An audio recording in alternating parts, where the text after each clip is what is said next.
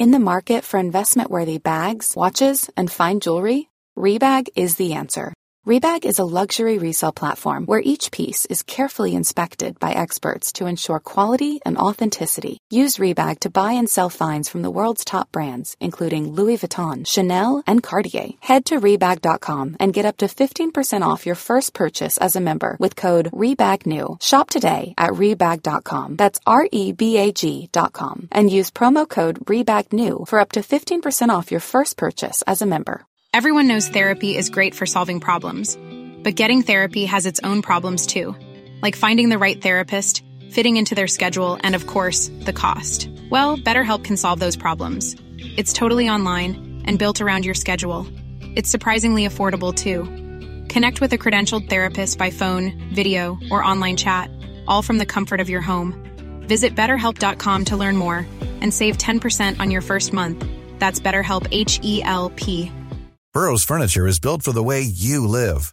From ensuring easy assembly and disassembly to honoring highly requested new colors for their award-winning seating, they always have their customers in mind. Their modular seating is made out of durable materials to last and grow with you. And with Burrow, you always get fast, free shipping. Get up to 60% off during Burrow's Memorial Day sale at burrow.com slash ACAST. That's burrow.com slash ACAST. burrow.com slash ACAST. سلام. خوش اومدید به 19 همین اپیزود بایوکست. من خشایارم و این اپیزود تو بهمن 1402 ضبط میشه. اینجا ما براتون داستان زندگی آدمای مشهور و تاثیرگذار رو تعریف می‌کنیم. این بار رفتیم سراغ وودی آلن یکی از پرکارترین فیلمنامه نویسا و کارگردانای سینما که رکورددار نامزدی اسکار برای فیلمنامه های اورجیناله و البته زندگی پرهاشیه‌ای هم داشته. داستان زندگی وودی آلن توی دو بخش منتشر میشه. بخش اولش رو که دارید میشنوید بخش دومش هم دو هفته دیگه منتشر میشه. فقط قبل اینکه بریم سراغ اپیزود بگم که تو داستان این دو قسمت در مورد یه سری مسائلی صحبت میشه که شاید شنیدنش برای همه مناسب نباشه. در ضمن بابت صدام هم که یکم گرفته عذرخواهی می‌کنم ازتون.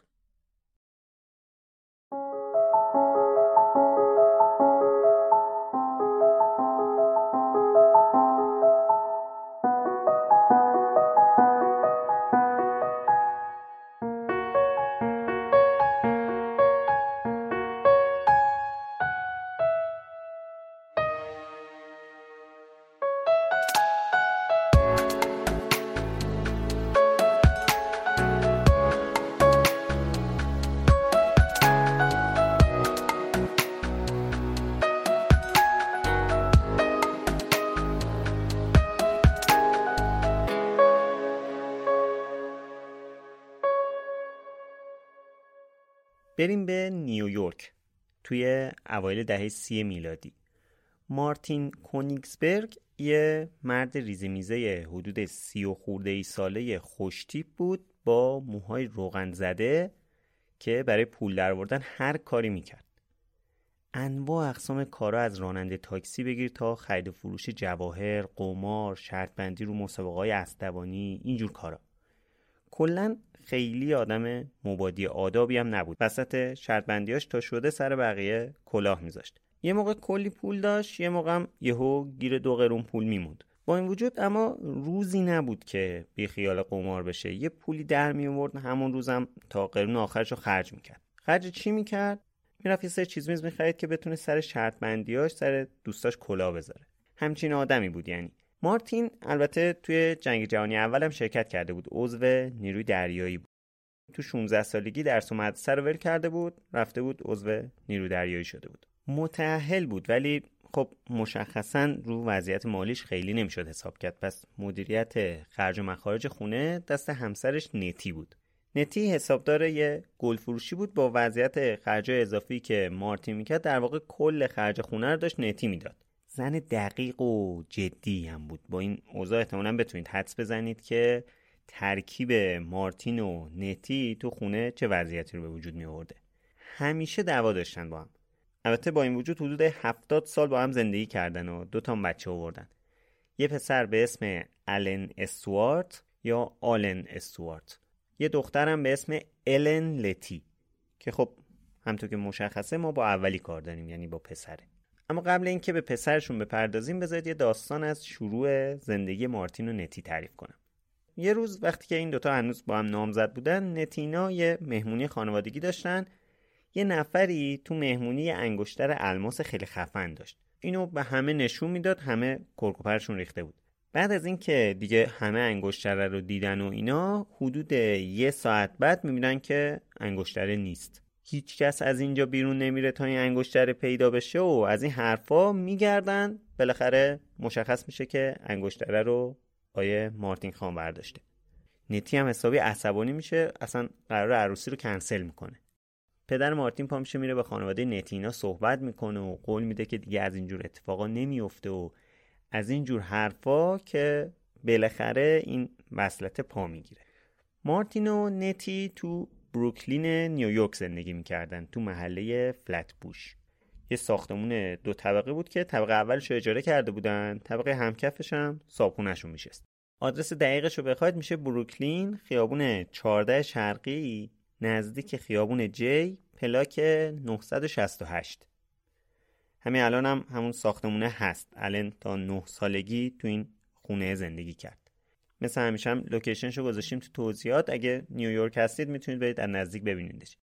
خیابون جی کلا خیابون تجاریه پر از مغازه مختلف و رنگ و وارنگه.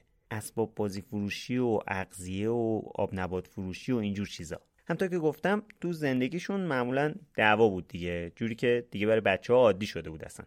سر هر چی. مثلا مارتین شاکی بود چرا لباسم کثیفه. یا نتی می‌گفت تاکسی تو چرا جلو در پارک کردی آبروم رفت جلو در همسایه اگه بفهمن شوهرم راننده تاکسی چی میگن از این بحثا حالا بشنوید از دخترشون که در مورد رابطه پدر مادرش میگه There was a period of years when they never even spoke when I was growing up.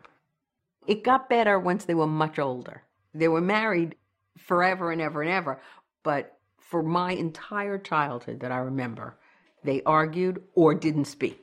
خلاصه اینکه الن استوارت که ما به طور خلاصه بهش میگیم الن پسر این زوج خوشبخت تو نیمه شب اول دسامبر 1935 به دنیا اومد. یعنی میشه 9 آذر 1314 تو ایران چه خبر بود اون روز؟ دقیقا 38 روز بعدش توی 17 دی 1314 قانون کشف حجاب اجرا شد. یعنی رضا با همسرش و دختراش تو دانشسرای تربیت معلم بدون حجاب ظاهر شدن. بگذاریم. خلاصه الن توی بیمارستانی تو محله برانکس نیویورک به دنیا اومد.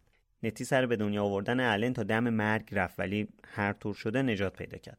دقیقا 8 سال بعد از الن تو اول دسامبر 1943 خواهرش یعنی لتی به دنیا اومد. الن که هنوز خیلی کوچیک بود یعنی یه سالش نشده بود نتی یعنی مادرش مجبور بود بذارتش خونه خودش بره سر کار. برای این کارم با یه مؤسسه هماهنگ کرده بود هر روز یکی رو میفرستادن از بچه نگهداری می‌کرد. اما مسئله این بود که یه نفر ثابت رو نمیفرستادن. هر روز یه نفر جدید میومد اون بچه رو نگه میداشت. نتی هم قبل اینکه بره سر کار بعد به این دختر جوون جدید همه چیز رو توضیح می‌داد بعد می‌رفت. یعنی هر روز بعد یه توضیح و هی به یه نفر جدید می‌داد. اما یه بار یه اتفاق افتاد. زارن یکی از این پرستارا انگار یکم مشکلات روانی داشت. قرص آرام بخشش رو نخورده بود. این بچه خیلی شر بوده اینم یهو میریزه به هم. اصلا می‌خواد بچه رو خفه کنه. یه پتو برداشت پیچید دور الن واقعا نزدیک بود بچه رو بکشه. ولی خب چند دقیقه بعد یهو به خودش اومد بی خیال قضیه شد. یعنی الن نجات پیدا کرد. موقع رفتن به مدرسه که شد النو فرستادن مدرسه دولتی. بعد تو 5 سالگی تست هوش ازش گرفتن. که نمرش خیلی بالا شد. بخاطر همینم پیشنهاد کردن ببرنش یه مدرسه بهتر. یه مدت رفت ولی چون راش دور بود دیدن سختشونه. دوباره برگردوندنش همون مدرسه دولتی قبلی. این مدرسه هم اسمش از مدرسه دولتی 99 تو خیابون ده شرقی بروکلین یعنی چهار تا خیابون اون طرفتر از خونشون بود. لوکیشن اونم توی توضیحات هست. الن با اینکه باهوش بود ولی اینقدر هیچی براش مهم نبود که نه سر کلاس گوش می‌کرد نه اصلا درس می‌خوند. همش درسا رو میافتاد. مادرش هم گفتم حساس بود. هی بهش می‌گفت بچه چرا همچی می‌کنی؟ تو رو بعد میذاشتیم مرسه به قول معروف تیزهوشان. ولی این بچه انگار اصلا براش مهم نبود. مادر و پدر الن کلا درکی از هنر نداشتن. هیچ وقت اونو نبردن. مثلا یه تئاتری جایی. عجیبه نه؟ آدم انتظار داره مثلا توی خانواده هنری بزرگ شده باشه کلا خاک صحنه خورده باشه و از این حرفا. ولی نه واقعا خانوادهش اصلا اهل این حرفا نبودن. نه فقط تئاتر را کلا هنر مثلا نقاشی رو خودش کشف کرد. وقتی که یه بار مرسه رو پیچونده بود دید یه موزه بلیتش رایگانه. رفت تو اونجا اصلا با نقاشی آشنا شد. از یه وقتی جالب تر میشه که بدونید پدر مادرش اصلا اهل کتابم نبودن. پدرش فقط یه کتاب داشت اونم دار و دسته نیویورکی بود. احتمالا فیلمش رو بشناسید 2003 مارتین اسکورسیزی ساخته. الن تو بچگی کل این کتاب رو ورق زده بود یه صفایش هم خونده بود. به خاطر همینم از خلافکارا خوشش اومده بود. ولی بیشتر از همه عاشق کمیک بود. کلی کتاب کمیک داشت همش همینا رو می‌خوند. کتابای کمیک نوشتهاش کمتر بود. لازم نبود خیلی بخونه. به خاطر همینم کمیک دوست داشت. ولی کلا خیلی اهل کتاب نبود. رادیو و فیلم رو ترجیح می‌داد. اما این علاقه به فیلم چجوری به وجود اومد؟ خانواده مادری الن خیلی شلوغ بود. الن پنج تا خاله داشت. خودش هم تنها پسر خانواده مادری بود. به خاطر همینم خیلی عزیز دردونه بود. خیلی تحویلش می‌گرفتن. بعد النینا با خالشینا با هم زندگی می‌کردن. این یه دختر خاله داشت. اسم دختر خالش بود ریتا. همه علاقه الن به سینما و کلا دنیای فیلم به خاطر همین ریتا بود. ریتا پنج سال از الن بزرگتر بود. دختر جذابی هم بود خیلی هم اهل گشت و گذار بود. وقتی می‌خواست بره بیرون دست الن هم می‌گرفت. الن هم با خودش می‌برد. سینما، ساحل، رستوران همه جا می‌رفتن با هم. یا تو خونه میشستن با هم کلی بازی می‌کردن ورق بازی می‌کردن مونوپولی بازی می‌کردن اینجور چیزا. بعد ریتا تو اتاقش کلی عکسای بازیگرای هالیوودی رو چسبونده بود. الن هر موقع که می‌رفت تو اتاق ریتا محو تماشای این بازیگرا می‌شد. بعد دوران طلایی هالیوود بود ریتا هر هفته شنبه ها می‌رفت سینما. تو محلشون سه تا سینما بود. سینما ووگ سینما علم با سینما میدوود. ریتا بیشتر می‌رفت میدوود. کلا این سینما میدوود نقش خیلی مهمی تو شکلگیری شخصیت الن داشت. به قول خودش خونه دومش بود. یه سالن 1900 نفره با کف قرمز و یراقالات برنجی که دورش هم نورپردازی قرمز کرده بودن. البته این سینما تو سال 1985 بسته شد. الان همون ساختمون شده کلینیک جراحی چشم. کلا از اون سه تا سینمایی که اسم بردم الان یکیش هنوز هست کار می‌کنه اونم سینما علمه. لوکیشن هر تاشون هم توی توضیحات اپیزود هست. خلاصه ریتا هر هفته سینما میدوود بود با دوستاش. دست پسرخاله کوچیکش هم می‌گرفت با خوش میبود الن اینطوری تقریبا تمام فیلم های روز رو دیده بود. فرقی هم نمی‌کرد. کمدی، کابویی، عاشقانه، دوز دریایی، جنگی همه. حتی فیلم های رد بی رو هم می‌دیدن. یعنی فیلم که با هزینه کمتر ساخته می شدن معروف نبودن. ریتا و رفیقاش معمولا می‌رفتن از این بلیت های دو فیلمه می‌گرفتن. بعد یه فیلم معروف داشت تو این پکیج یه فیلم مثلا کمتر معروف. میشستن همه رو می‌دیدن دیگه. الان هم که باشون میشست می‌دید. تمام بازیگرا رو به چهره میشناخت.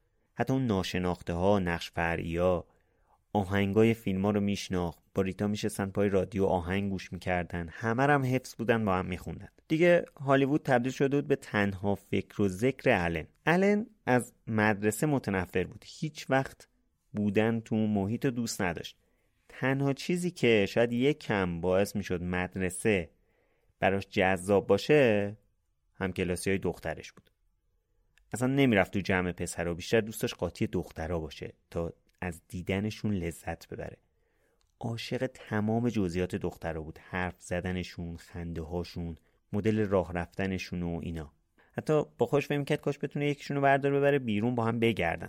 اما خب تصور کنید یه دختر پسر مثلا 6 ساله بخوام با هم برن دیت. برای یکیشون نامه نوشته بود که بیا با هم بریم بیرون کوکتل بخوریم. یا یکیشونو پشت جارختی گیر آورده بود گفتود بوسیده بودش. تو همون سن 6 7 سالگی ها نه بزرگتر. از همون موقع اهل شیطونی بود. این دختر بازیاش تو مدرسه دیگه صدای عوامل مدرسه در بود. همه زنگ می‌زدن مادرش که بیاد مدرسه. دیگه همه مادر علن رو میشناختن از بس اومده بود مدرسه. یکم که بزرگتر شد چون خیلی فیلم دوست داشت می‌رفت شیشه نوشابه یا بطری مشروب بازیافتی رو می‌داد به مغازه. به ازای هر کدومشون دو سنت می‌گرفت. بعد با پولی که دستش میومد می‌رفت بلیت می‌گرفت میشه فیلم می‌دید. گفتم تمام فیلم هم می‌دید دیگه همه رو دوست داشت. حتی فیلم های کم فروش و کم طرفدار هر طور بود پول جور می‌کرد که بره هر فیلمی رو پردست رو ببینه. حتی شده بود از پدر بزرگش چند سنت بدزده تا بتونه فردا بره سینما. هفت سالش که بود یه روز به قول خودش زندگیش برای همیشه عوض شد. پدرش یه کاری داشت سمت منهتن.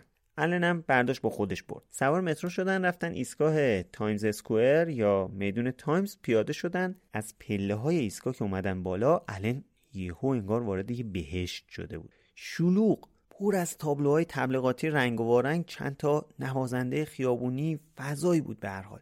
اصلا با بروکلین خیلی فرق می‌کرد. حتی تو خیابون برادوی رفتن راه رفتن از کنار این سینما رد می‌شدن. الان همطوری محو تماشای تابلوهای این سینما شده بود. رفتن با هم دیگه غذا خوردن نوشیدنی هم پیناکولادا خوردن. کلا اون روز خیلی به الن خوش گذشت.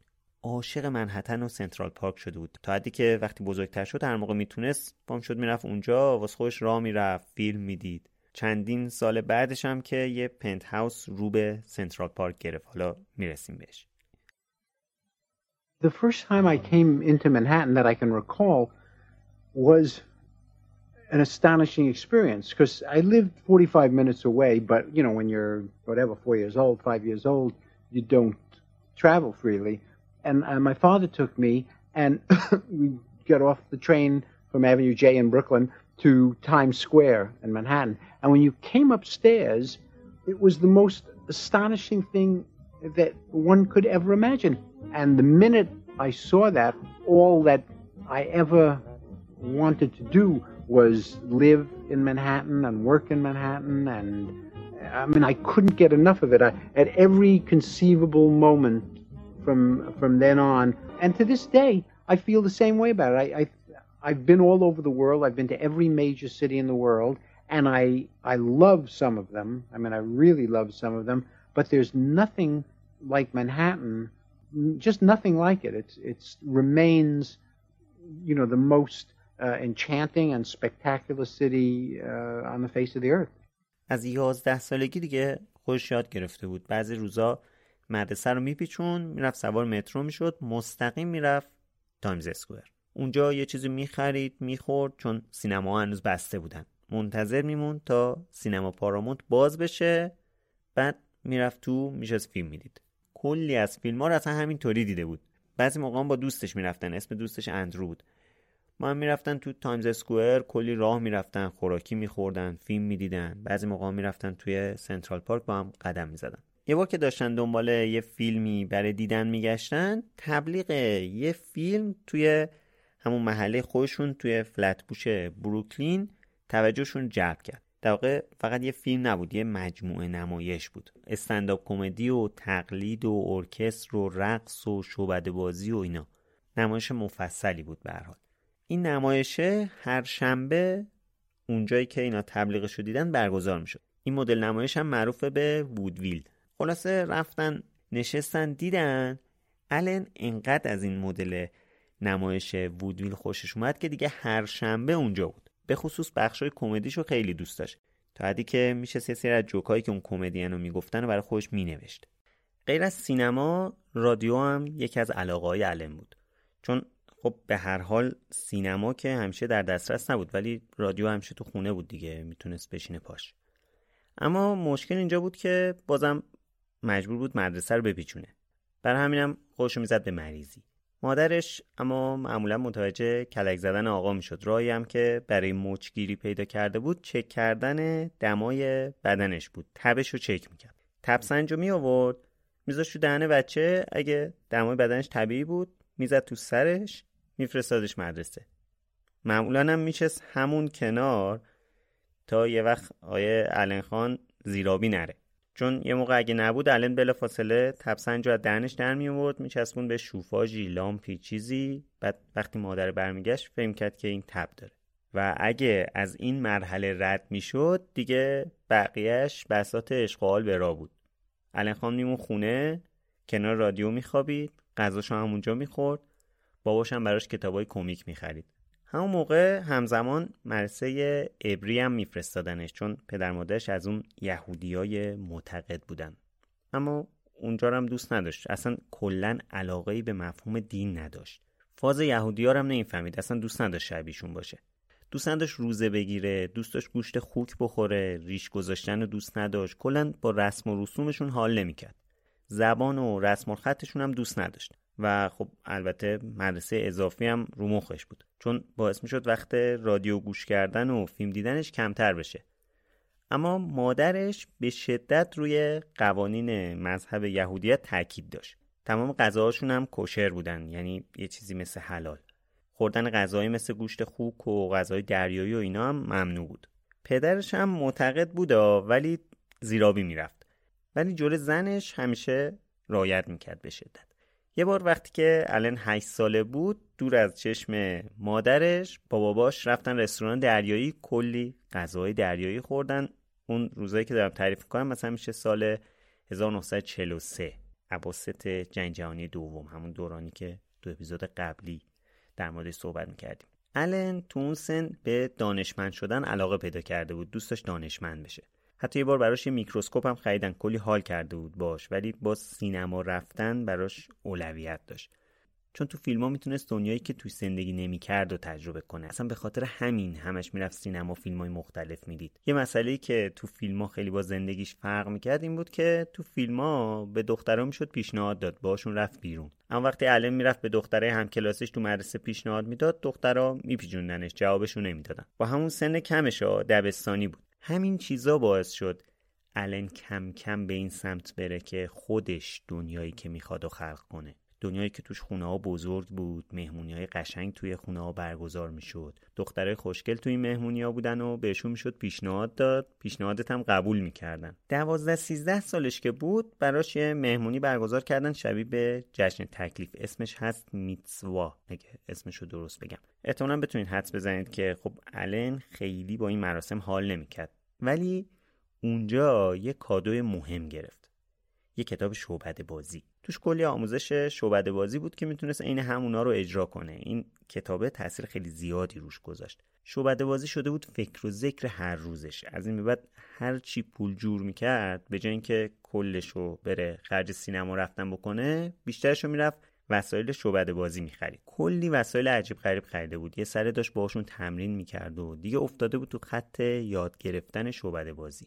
هر جور ترفندی رو یاد گرفته بود که بتونه تردستی کنه. کم کم این ترفندا رفت به سمت تقلب تو بازی ها که البته ژنش هم داشت دیگه از سمت پدرش. انواع ترفندا و کلکای ورق رو یاد گرفته بود. کلکا تو بر زدن و کف رفتن و تقلب تو پوکر شده بود. کار هر روزش با این کارا کلی پول در می آورد. اما یه مدت که گذشت کم کم به این نتیجه رسید هنر اصلی نیست که بری یه سری وسایل بخری با شعبده بازی کنی. این وسایل که خب همه می‌تونن بخرن. هنر اینه که بتونی خودت روش های جدید رو ابداع کنی و تمرین کنی تا بتونی بیننده ها رو بیشتر به وجد بیاری. همینم هم باعث شد کلی تمرین کنه. واقعا هم حرفه‌ای شده بود. همیشه با خودش فکر می‌کرد یه روز میره روی یکی از این صحنه‌هایی که همیشه بینندش بوده اجرا می‌کنه. و این اتفاق برای اولین بار تو سن 14 سالگیش براش افتاد. یه شب توی کلاب محلی بالاخره رفت رو stage و برای اجرا اولین مزدش رو گرفت. که دو دلار بود. ولی خب برای النی که اولین اجراش بود و همیشه درگیر این بود که بتونه چند سنت جور کنه بتونه بره سینما همین دو دلار واقعا خیلی زیاد بود. اما تو این اجراش چیکار کرد؟ خواهرش رو برده بود که به عنوان همدستش بشینه تو تماشاچیا. می‌خواست یه تخم مرغ و غیب و ظاهر کنه. ادا اینو در میورد که تخم مرغ گذاشته زیر بغلش. بعد خواهرش وسط جمعیت بعد داد می‌زد که من دیدم گذاشت زیر بغلش. بعد الان دستشو میورد بالا همه می‌دیدن که تخم مرغ اونجا نیست. توی کیسه که تو دستشه. خلاصه چند تا حقه اینجوری اجرا کرد همه حسابی تشویقش کردن. این اجرا همینطوری ادامه پیدا کرد. هر چند وقت یه بار می‌رفت توی کلابی اجرا می‌کرد. تا اینکه یه بار توجهش به این جلب شد که مردم به حرفایی که وسط شعبد بازیاش می‌زنه خیلی میخندن. مثلا یه تیکه هایی مینداخت وسط اجراش یه جوک کوتاهی می‌گفت از اینجور چیزا. همم بداهه بود. حس کرد مردم اصلا انگار به خاطر اینه که اجراهاشو دوست دارن. رفت تو فکر که یکم روش کار کنه بهترش کنه شاید بتونه اصلا کمدین بشه به جای اینکه شعبده بازی کنه. و خب یادتونه گفتم دیگه الن از اون موقع که با دوستش رفته بودن اون نمایش رو دیده بودن توجهش به کمدی جلب شده بود. جمله های کمدینا رو مینوشت. به خاطر همین علاقه و استعدادی که تو خودش می‌دید وقتی که اعلام شد قرار یه مسابقه استعدادیابی تو مدرسهشون برگزار بشه بلافاصله رفت اسمش رو نوشت. اجرای خوبی هم داشت. همونجا با یکی دیگه از شرکت کننده ها دوست شد. اون الن رو برد پیش برادر بزرگترش. معرفی کرد که طرف یه کمدین حرفه‌ای بود. همین هم خب کمک خیلی زیادی کرد به الن تو ادامه راهش. خلاصه از اون به بعد الن تقریبا هر جا می‌تونست می‌رفت اجرا می‌کرد این دفعه کمدی. یعنی در واقع هر جایی که به یه نوجوان 13 14 ساله اجازه اجرا می‌دادن. این تمریناش حتی به وسط کلاس درس هم رسیده بود. تو دبیرستان سر کلاس یواشکی در مورد معلم یه چیزایی می‌گفت. بعد کلاس خنده منفجر می‌شد. ولی خب یه موقعی هم معلم میفهمیدن کار کی بوده که باعث می‌شد مادرش دوره مجبور بشه بیاد مدرسه. یا مثلا وقتی که می‌رفت سینما وسط فیلم ها مثلا تو اوج فیلم یه تیکه چیزی مینداخت. وسط سالن یه سری به این تیکهاش میخندیدن. یه سری هم بهش می‌گفتن بابا خفه شو داریم فیلم می‌بینیم. خلاصه وقتی که سوم دبیرستان بود هم دوستش کمدین بشه هم شعبده باز هم بازیکن بیسبال چون اون موقع بیسبال هم زیاد بازی می‌کرد. ولی خب خیلی جالبه که الان به هیچ کدوم از این سه تا نمیشناسیمش. حالا جلوتر می‌رسیم به فیلم سازیاش ولی قبلش همون موقع یه چیز دیگه هم به مجموع علاقمندی های الان خان اضافه شد. موسیقی جز یه روز یکی از دوستاش یه موسیقی جزی رو از رادیو ضبط کرده بود برداشت ضبط صوتش رو آورد خونه النینا براش پخش کرد. الن خیلی از این موسیقی خوشش اومد. اون موقع در حالی که همه طرفدار موسیقی پاپ بودن الن و رفقا همش جز گوش می‌کردن. عاشق جز شده بودن. تا حدی که الن رفت ساکسیفون و کلارینت هم گرفت یاد گرفت چطوری بزنه. حالا یه هدف دیگه هم به اهداف بزرگسالیش اضافه شده بود. اینکه موزیسین بشه. می‌رفت تنها میشست تو اتاقش ساعتها با آهنگای روز هم نوازی می‌کرد. از هر فرصتی برای تمرین استفاده می‌کرد. این تمریناش بالاخره به اجرا هم ختم شد. داستانش جالبه. چند سال بعد وقتی که هر شب توی کلابی استنداپ کمدی اجرا می‌کرد تو فواصل بین اجراها می‌رفت اون طرف خیابون از پشت در اجرای گروه جاز رو میشنید. یه شب یکی از نوازنده های اون گروهه الن دید که بیرون وایستاده داره اجراشون رو میشنوه. چون از کلاب اون طرف خیابون میشناختش دعوتش کرد بیا تو نشستن با هم صحبت کردن و بعد طرف فهمید که الن کلارینت می‌زنه. بهش اصرار کرد بیا تو گروهمون بزن. النم از خدا خواسته قبول کرد و رفت توی گروه اونا. هر چند شب یه بار می‌رفتن تو اون کلاب روبرویه الن کلارینت می‌زد. این کار اجرای موسیقی هم جدی گرفت. یعنی کم کم هم نوازیاش با بقیه بیشتر شد و تو گروه های مختلف اجرا کرد و اصلا چند سال بعد خودش هم یه گروهی درست کرد میمدن خونش با همدیگه ساز می‌زدن. 15 سالش که شد بالاخره تونست برای اولین بار با یکی از دخترای محلشون بره دیت. البته ایشون بیشتر دخترایی که می‌دید چشمشون می‌گرفتن. یه خصوصیت جذاب تو هر کدومشون پیدا می‌کرد بالاخره. ولی هر کدوم انتخاب می‌کرد با هم می‌رفتن بیرون به دلش نمیچسبید. چون این دخترها معمولا اهل کتاب و مطالعه بودن حرفای قلمبه سلمبه می‌زدن. ولی الان فکر جای دیگه بود. معمولا نمی‌تونست موقع این دخترها رو بزنه. همینم باعث شد که خودشو مجبور کنه یکم تغییر کنه بره مثلا مطالعه کنه یکم اطلاعات عمومیش رو ببره بالا. شروع کرد هر چی گیرش میومد می‌خوند. یا مثلا موسیقی هایی که خودش دوست نداشت ولی دخترای دیگه دوست داشتن اونا رو می‌رفت میشست میشنید و سعی می‌کرد تو فضای اونا قرار بگیره. در واقع به هیچ کدوم از این کارا علاقه نداشته ولی چون می‌خواست با دختر در ارتباط باشه مجبور کرده بود خودشو که این کارو بکنه وگرنه نمی‌تونست با هیچ کس در ارتباط باشه. آخرای دبیرستان مثل همه بچه های اون سن رفته بود تو فکر که آینده می‌خواد چیکاره بشه اصلا باید بره کالج یا نره. حال و رو که نداشت واقعا ولی مگه می‌تونست نره؟ اصلا مگه مادرش میذاشت؟ بعد خب اگه نمی‌رفت کالج می‌خواست چیکاره بشه؟ استنداپ کمدی اجرا کردن و شعبده بازی که نشد کار. زندگی نمیشه باش چرخوند به اصطلاح. خب پس چیکار کنیم که دیگه لازم نباشه درس بخونیم؟ چون تا همین هم به خاطر این خونده بود که جلوی دختره همسنش کم نیاره. خلاصه به انواع اقسام کارا فکر کرد. حتی می‌رفت وسایل یه سری کارو می‌گرفت مثلا با فضای اون کارا آشنا بشه یه مدت. فرزن یه مدت تصمیم گرفت پلیس بشه. رفت یه سری وسایل برای تشخیص اثر انگشت و اینا گرفت. اثر انگشتای مختلف و شناسایی می‌کرد. یا تصمیم گرفت کارگاه خصوصی بشه. زنگ زد به چند تا کارگاه خصوصی ببینه قبول می‌کنن دستیار کارآموز داشته باشن. که خب کسی قبولش نکرد. یا مثلا رفت تو موقعش که کابوی بشه. البته که همه اینا از این فیلمایی که دیده بود نشد گرفته بود دیگه. یا به این نتیجه رسید که بهترین کار قماربازیه. رفت چند تا تاس مخصوص گرفت که باش بتونه اون عددی که می‌خواد و بیاره. رفت و باش خوبم پول در آورد ولی به دلش نچسبید. در کل داشت هر کاری می‌کرد که هم درس نخونه هم در آینده کارمند نباشه و برای خودش کار کنه. تا به حال چند بار تصمیم گرفته بود نوشتن رو امتحان کنه. یعنی هر موقع تو مدرسه ازشون می‌خواستن یه چیزی بنویسه سعی می‌کرد تنز بنویسه. واقعا خوبم مینوشت چون وقتی که می‌خوند بچه ها میخندیدن حتی معلمام خوششون میومد حتی کاغذاشو می‌گرفتن ازش می‌رفتن برای خودشون میخوندن معلما تو متناش هم سعی می‌کرد به یه سری چیزا ارجا بده که شاید لزوما معنیشو نمی‌دونست ولی باعث می‌شد شنونده حس کنه این خیلی بلده. اینا تو سن ده سالگیش اتفاق افتاده بود مثلا. اما حالا تو اواخر دبیرستان یه اتفاق افتاد که باعث شد خیلی جدی تر به نوشتن تنز فکر کنه.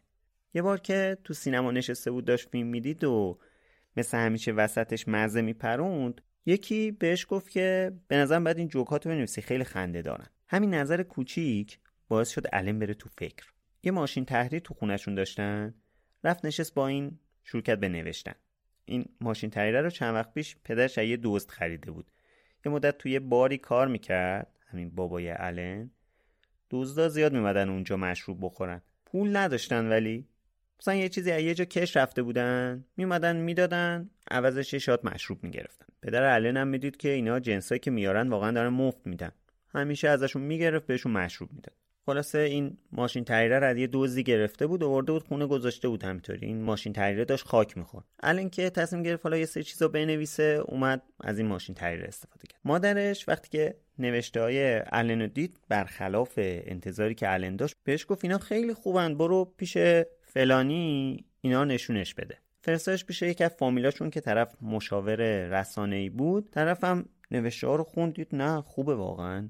خوشش اومد. به علم پیشنهاد کرد که اینا رو بفرست برای یه سری از این ستون نویسای روزنامه ها الان که اصلا امیدی نداشت چیزی بشه ولی گفت حالا این میگه بذار بفرستم. رفت چند تاشو پست کرد و چند روزی گذشت هیچ جوابی نیومد که اصلا خوب بود. بد بود. اصلا چی شد؟ الان ناراحت و ناامید و بی‌حوصله نشسته بود تو خونه رو تختش. یهو تلفن خونهشون زنگ خورد. رفت تلفن رو برداشت دید یکی از دوستاش. طرف از پشت تلفن بهش گفت که الن النم با بی‌حوصلگی جواب داد. بله. دوستش گفت دیلی میره رو دیدی؟ الان گفت چطور؟ جواب داد اسم تو ستون نیکنی اومده. نیکنی یکی از تنزنویس های روزنامه دیلی میرر بود که حالا خیلی هم طرفدار نداشت. ولی برای الن اصلا این مهم نبود که طرف محبوبه یا نیست. اسمش رفته بود تو روزنامه. بلافاصله از تختش پرید پایین رفت بیرون روزنامه رو خرید دید. آره واقعا جوکاش با اسم خودش اومده تو روزنامه. نوشته بود الن کونیگزبرگ می‌گوید بعد در ادامه جوکی که الن فرستاده بود نوشته بود. قلبش از شدت هیجان شروع کرد به تپیدن. اسمش تو روزنامه. اصلا مگه میشه همچین چیزی؟ اینقدر خوشحال شده بود که انگار نوبل ادبیات برده بود. شروع کرد به رویا بافی در مورد اینکه دیگه همه چیز اوکی شده دیگه میره هالیوود با بهترین کمدینای اونجا کار می‌کنه قرار پنت هاوس بخره پرشه بخره کلی از این فکر و خیالا. ولی حالا جدا از این رویا بافی ها مسئله این بود که الان بالاخره می‌تونست این روزنامه رو ببره به پدر مادرش نشون بده بهشون ثابت کنه که قرار نیست. با این وضع درسش در آینده زباله گرد بشه چون همیشه بهش می‌گفتم. و مهمتر از همه اینا برای خودش این بود که دیگه لازم نیست برای اینکه آینده خوبی داشته باشه حتما درس بخونه. دیگه لازم نبود دکتر بشه تا آینده خوبی داشته باشه. حالا دیگه با خیال راحت فرداش از خواب بیدار شد دوششو گرفت رفت مدرسه. دیگه براش مهم نبود تو مدرسه چیکار می‌کنه یا نمی‌کنه. آیندهش تامین بود. My friends were all making life decisions. They were going to go to college or pre med school or, or, or become lawyers. And I didn't know what it was that, that I wanted to do. And I just for a lark was writing around a little bit and wrote some jokes. And I was instantly successful with them. I, I, someone said, why don't you send these in? Because they print these in the newspaper sometimes, you know, just for fun. So I just put them in a little envelope and threw it in the mailbox, and I suddenly found my name appeared in the newspapers with a joke, and it was an astonishing um, touch of fame. You know, I've often said this: uh, if you can do it, there's nothing to it. You know, it's like drawing. I can't draw, so I'm astonished. A kid sitting next to me in class would draw a rabbit or something. I'm amazed by it. For him, it's nothing, and he wonders why I can't do it. Or the kid next to me has got an ear for music and can sing on pitch perfectly. Well, I could write jokes, so there was nothing to it. حالا داستان تغییر اسمش هم بگم براتون. اون روز که اولین بار اسمش تو روزنامه اومده بود، رفت تو کلاس نشسته بود، حس می‌کرد الان احتمالا تو کلاس چند نفر دیگه هم اسمش رو تو اون ستون دیده باشن. همین بهش فشار وارد می‌کرد. یه جورایی دوست نداشت تو جمع با این اسم مطرح بشه. کلا از بچگی و حتی همین الان که 88 سالشه از جمع گریزونه. خیلی آدم راحتی نیست تو جمع. همینم باعث شد به این فکر بیفته که اصلا اسمشو عوض کنه. ضمن اینکه اون موقع رسم بود که آدمای معروف یه اسم جدیدی رو خودشون میذاشتن. اسم هنریشون با اسمی که اسم خودشون بود فرق می‌کرد. اتفاقا تو ایران خودمونم دیدیم تو فیلم های قبل از انقلاب اسما فرق می‌کنه با اسم اصلی بازیگرا. حالا نمی‌دونم شاید اینم از همون مسئله نشأت می‌گیره. خلاصه نشست کلی با خودش کلنجار رفت که اسمشو چیکار کنه. فامیلیش کونیکسبرگ بود دیگه. این فامیلیه رو دوست نداشت چون خیلی حس آلمانی می‌داد. ولی اسم کوچیکش که الن بود و باش اوکی بود. دوستش داشت. پس الن رو گذاشت نام خانوادگیش. حالا مونده بود انتخاب اسم کوچیکش. به جی سی فکر کرد ولی بعد دید که خوشش نمیاد صداش کنن جی الن پس اونو به خیالش شد. بعد تصمیم گرفت بذاره مل. ولی دید که یه گزارشگر بیسبالی هست اسمش از مل الن پس اینم نمی‌شد. یهو معلوم از کجا وودی به ذهنش رسید. هم باش مشکل خاصی نداشت همین که دیگه حوصله نداشت بیشتر فکر کنه. پس همین وودی رو انتخاب کرد. اینجوری اسم هنری شد وودی آلن. حالا یه سری میگن که احتمالا وودی رو به خاطر اسم وودی هرمن انتخاب کرده نوازنده مشهور کلارینت. ولی خودش تکذیب می‌کنه میگه که اون لحظه اصلا همچین چیزی به ذهنش نرسیده بود اصلا یاد این شخص نبود. خلاصه اسمش شد وودی آلن و ما از این به بعد وودی صداش می‌زنیم. I was shocked. My name would suddenly appear in Walter Winchell's column and Earl Wilson and many columns at the time, Frank Farrell, Pye Gardner, Leonard Lyons. I did not want to appear in Broadway columns and in the newspapers with my own name because I didn't want to go to school the next day and sit in my math class or my history class and have some guy or girl turn to me and say, Hey, I saw your name in Walter Winchell's column, and you know, I, I was shy. I wanted to keep my first name, Alan, and I just threw on the first thing that came to mind with it. خیلی نگذشت که جوکای وودی از ستونای پرطرفدار و پرخواننده سر در آورد. به خصوص ستون نیمه شب با ارل تو روزنامه نیویورک پست که برای یکی از ستون نویسای مشهور اون زمان یعنی ارل ویلسون بود. حالا دیگه کم کم اسم وودی آلن تقریبا برای هر کسی که توی روزنامه ستون تنز می‌خوند شناخته شده بود. اینقدر داشت بهش خوش میگذشت که اصلا درس و مدرسه رو بیخیال شده بود. خیلی درس نمی‌خوند. به خاطر همینم نمرهاش به شدت اومده بود پایین در حالی که همسناش خیلی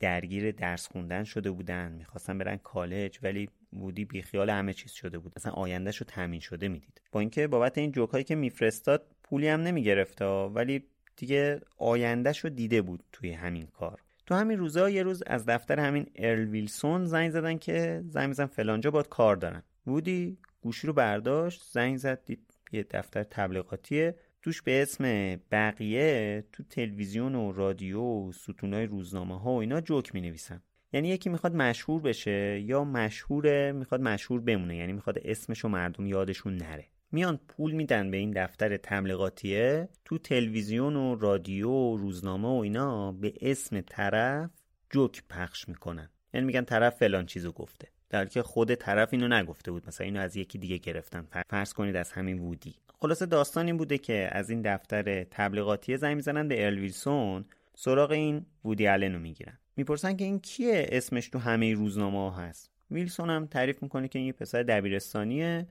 تو خونه پشت ماشین تاییدش جوک می‌نویسه برای اون میفرسته. بعد میگن که خب بگو به ما زنگ بزنه و ارل زنگ می‌زنه به وودی و میگه که زنگ بزن به اینا. وودی که زنگ می‌زنه اینا دعوتش می‌کنن که بیاد برای مصاحبه شغلی. بهش میگن هر روز بعد از مدرسه پاشو بیا اینجا برامون جوک بنویس. هفته 40 دلار هم بهت میدیم. هفته 40 دلار برای وودی خیلی زیاد بودا مادرش شغل ثابت داشت که هفته 40 دلار می‌گرفت. بعد اینا به وودی پیشنهاد داده بودن که بعد از مدرسه بیا اینجا هفته 40 دلار بهت میدیم یعنی پاره وقت. البته خود وودی اون موقع یه سری کار کوچیکی انجام می‌داد. مثلا یه جورایی پیک بود سفارش مغازه می‌برد تحویل مشتریا می‌داد. در بهترین حالت بهش هفته 3 4 دلار می‌دادن. اما خب حالا همه چیز فرق می‌کرد. یه شغل پاره وقت بعد از مدرسه هفته 40 دلار درآمد.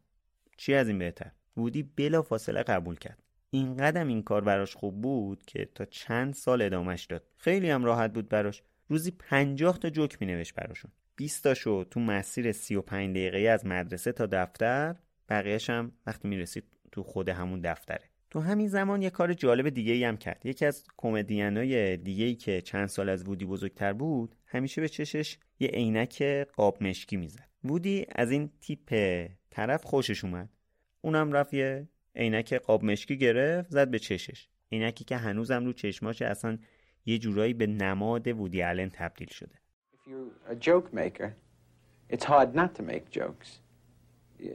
Do you know what I mean? Like I'm always amazed when I see somebody that can draw a horse. I can't figure out how they can possibly do it. Because, you know, they actually reproduce the horse with a pencil and paper, and it's terrific. Now, I can't draw a horse or anything else, but um, I can write jokes. And uh, it's hard not to write them. I mean, if I walk down the street, it's almost my, it's like my normal conversation, you know, it just comes out that way. Do, do you know what I mean? خلاصه هر طور بود دبیرستان تموم شد با اینکه بعدش نمیخواست بره کالج ولی مامانش این اجازه رو بهش نداد.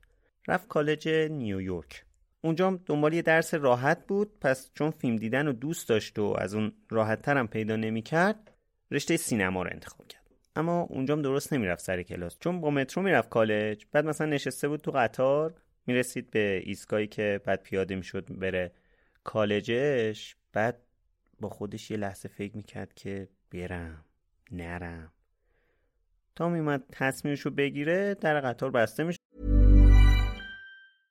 I'm Sandra, and I'm just the professional your small business was looking for. But you didn't hire me because you didn't use LinkedIn jobs. LinkedIn has professionals you can't find anywhere else, including those who aren't actively looking for a new job but might be open to the perfect role, like me.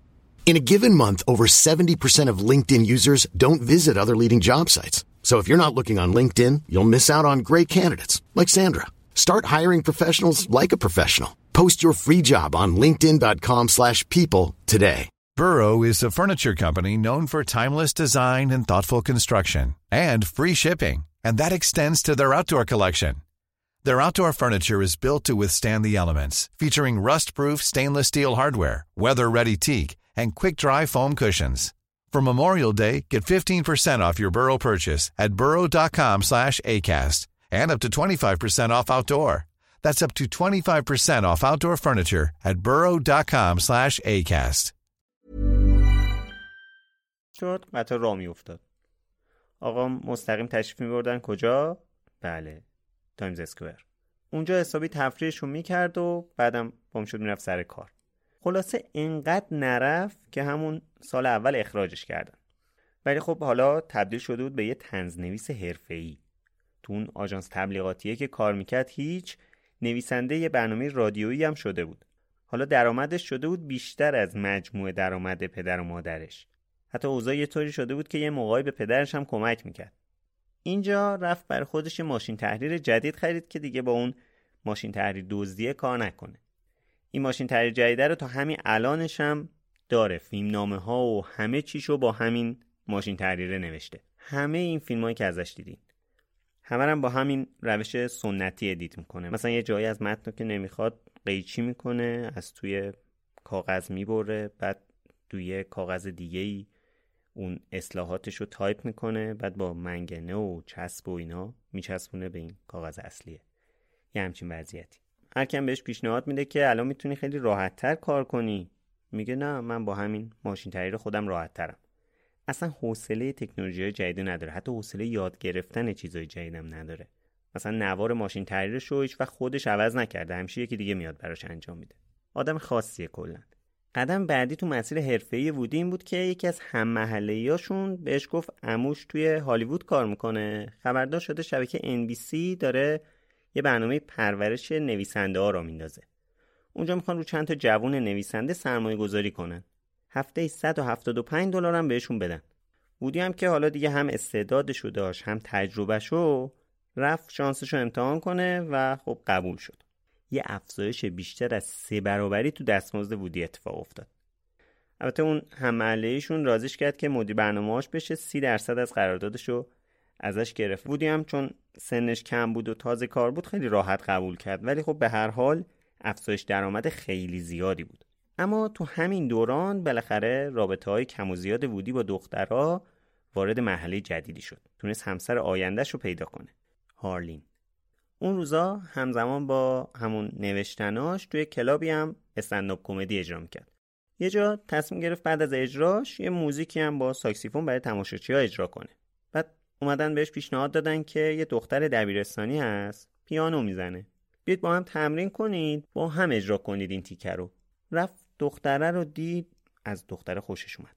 صبح با هم تمرین می‌کردن شبام با هم می‌رفتن اجراهای مختلف و رستورانهای قشنگ و رومانتیک و کلا خیلی به هم نزدیک شده بودن. با هم زندگی نمی‌کردن ولی تقریبا هر شب بیرون بودن. بودی یه ماشین خریده بود. مدل ماشینش هم بود پلیموس کرنبوک. حالا اگه درست بخونم اسمشو مدل 1951 روباز. که البته این شد اولین و تقریبا آخرین ماشینی که وودی خرید و باش رانندگی کرد. چون اصلا حوصله رانندگی و ترافیک و جا پارک پیدا کردن تو خیابونای شلوغ و این چیزا رو نداشت. در واقع از اولش هم می‌دونست که حوصله ماشین رو نداره. ولی چون تو رابطه بود رفته بود خریده بودش. می‌خواست یه محیط خصوصی دو نفره داشته باشن. همیشه بتونن راحت با هم برن بیرون و تو ماشینم حالا یه موقعی شیطونی کنن. در حال وودی داشت توی همون MBC کار می‌کرد. با هارلین هم که دیگه می‌رفتن کلاب اجرا می‌کردن یه خبر رسید که ام قرار نویسنده های تازه کارشو دعوت کنه لس آنجلس.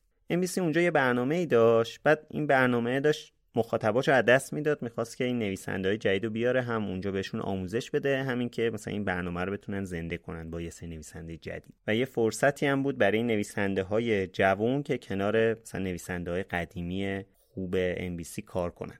حالا برای اینکه بره لس آنجلس بعد با هواپیما می‌رفت ولی از پرواز خیلی میترسید. اصلا دوست نداشت که با هواپیما جایی بره. اما خب یه نکته این وسط بود که خیلی باعث می‌شد که هیجان داشته باشه واسه این سفر. اونم این بود که مقصد این سفر هالیوود بود. همون جایی که وودی همیشه دوست داشت ببینه. این تنها دلیلی بود که راضی شد همچین کاری رو بکنه با ترس و لرز برای اولین بار سوار هواپیما بشه بره لس آنجلس. حالا رسیده بود به مهد همه این چیزایی که این سالها آرزوشونو داشت. سینما و نمایش و اجرا و نویسندگی و همه اینا. خلاصه رفتن اونجا و سرپرست نویسندگانشون که معروفم بود اومد یه سری متن تستی ازشون گرفت تا مثلا بررسی کنه ببینه که اینا در چه سطحی هن.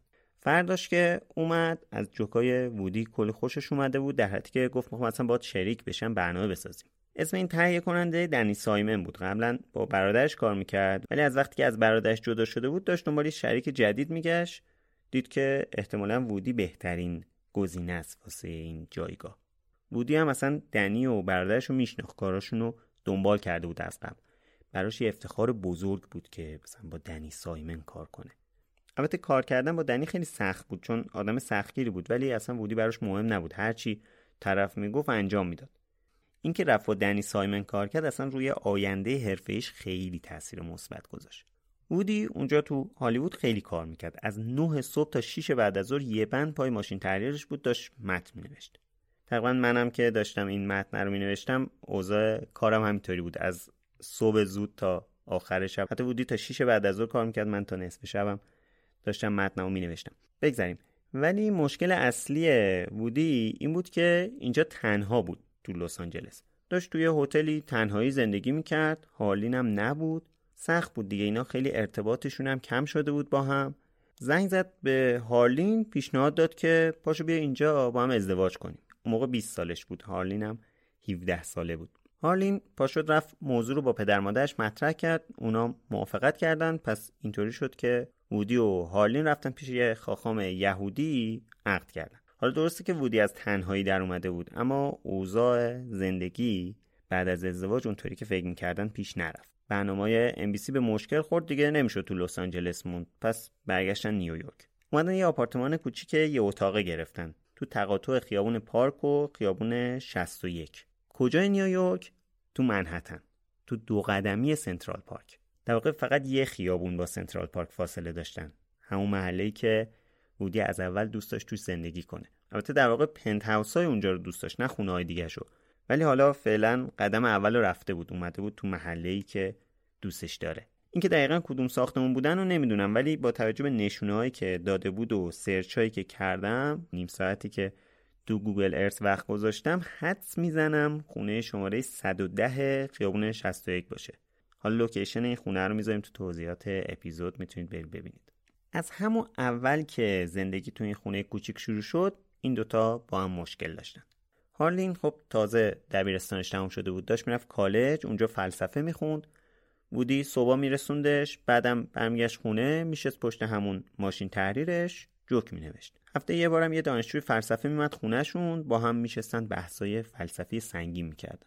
اما گفتم دیگه همش دعوا داشتن دعوایی که به اعتقاد خود وودی تقصیر اصلا خودش بود. میگه اخلاقم جوری نیست که بشه راحت با هم کنار اومد. با خانواده زنش مشکل داشت با دوستاش مشکل داشت. شبا همش حالش بد بود.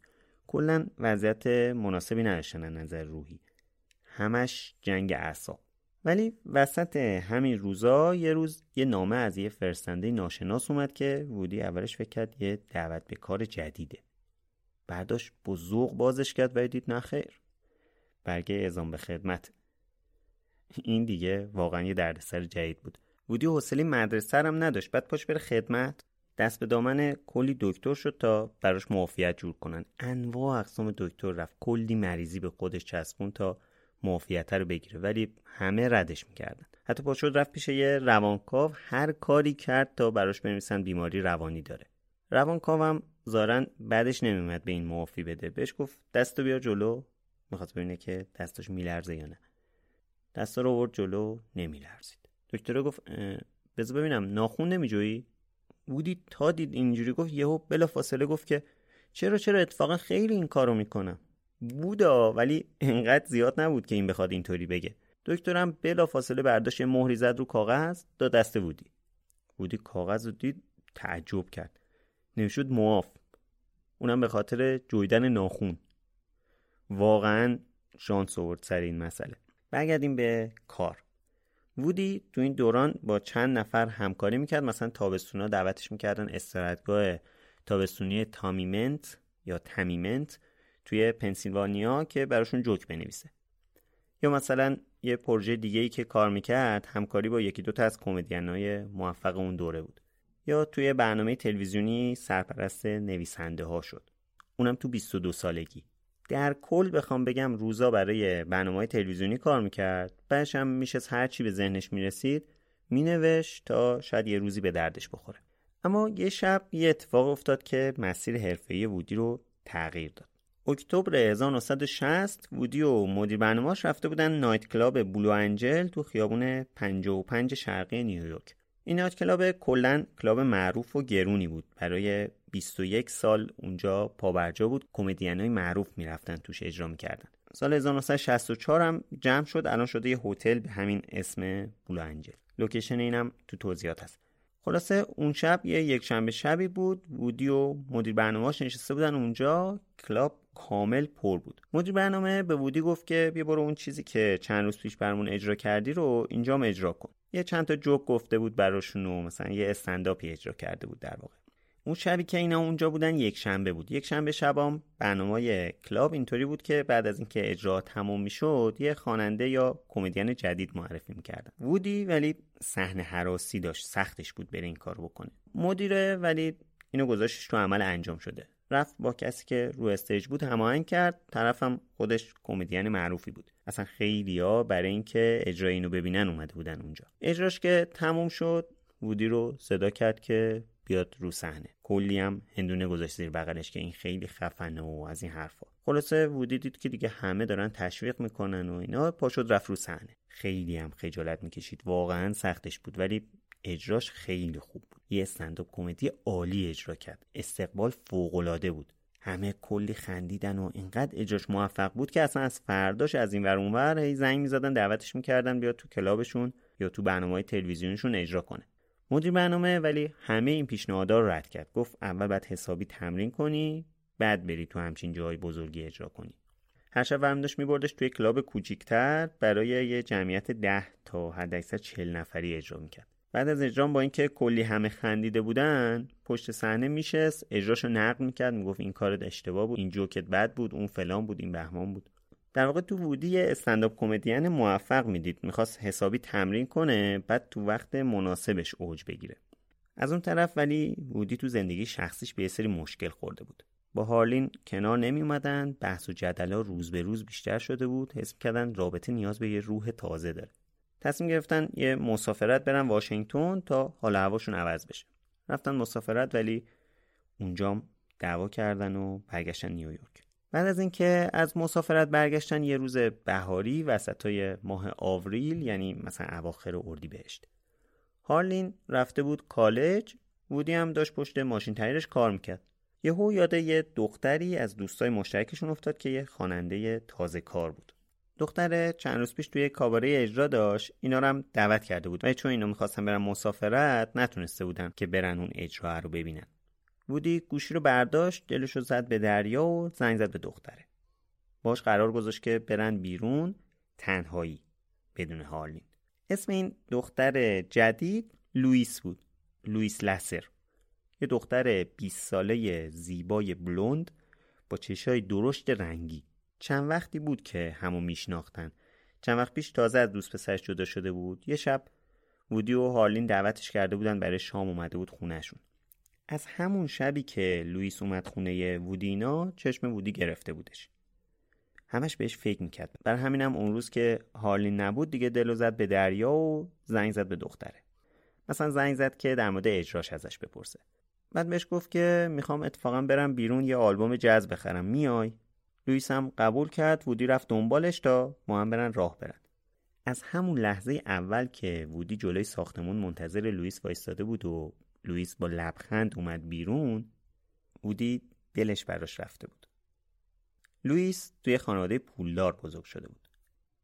از همونایی که وودی تو فیلم ها دیده بود دوست داشت تجربه‌شون کنه. رفتن با هم یکم تو سنترال پارک قدم زدن بعدم رفتن مغازه صفحه فروشی اونجا وودی یه آلبوم برای خودش خرید یکی هم برای لوئیس. بعدم رفت لوئیس رو رسون دم خونش بهش گفت بعد از اورا وقتش خالیه. قرار بعدی رو برای سهشنبه گذاشتن. سهشنبه وودی پیشنهاد داد برن مسابقات اسب دوانی ببینن. رفتن و شرط بندی کردن و خندیدن و بعدم رفتن یه جای رومانتیکی شام خوردن. سر شام وقتی که وودی دستای لوئیس رو گرفت لوئیس بهش گفت که تو متأهلی نباید مثلا رابطمون نزدیک تر بشه. همونجا وودی گفت که ما اصلا خیلی جوون بودیم که ازدواج کردیم. الانم رابطمون خیلی okay نیست اصلا داریم جدا میشیم. غذا تموم شد و وقتی که بلند شدن رفتن تو تاریکی دم در رستوران همدیگه رو بوسیدن. وودی باورش نمی‌شد که تونسته همچین دختر زیبایی رو به دست بیاره. بعدش با هم رفتن سوار درشکه شدن دور سنترال پارک سه بار دور زدن و اونجا هم کلی همدیگه رو بوسیدن. خیلی بهشون خوش گذشت. بعدش هم وودی لوئیس رسون خونه و برگشت خونه خودش. دیگه دیر وقت شده بود. هارلین خیلی وقت بود که منتظر وودی بود تا برسه. چند ساعت بود تنها نشسته بود تا وودی برسه. تا وودی رو دید ازش پرسید که دو لبات چرا سیاهه؟ وودی گفت که شاتوت خوردم. هارلین تعجب کرد. تو مگه اصلا میوه می‌خوری؟ وودی مونده بود چی بگه؟ گفت حالا یه امتحانی کردم دیگه.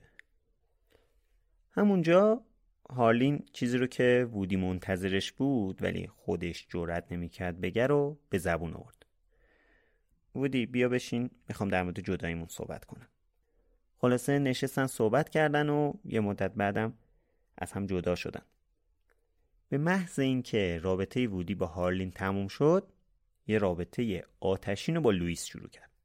خونش هم عوض کرد رفت یه خونه رومانتیک گرفت تا عیششون تکمیل بشه. بی نهایت عاشق لوئیس بود طوری که انگار تا بال هیچ عشقی رو تجربه نکرده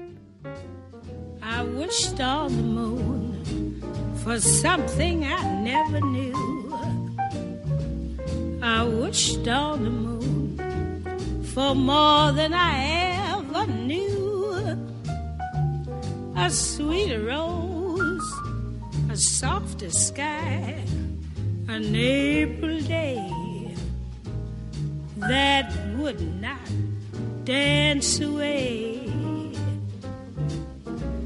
I wished on a star to throw me a beam or two. I begged of a star and asked for a dream or two. I looked for every loveliness. It all came true. Wished.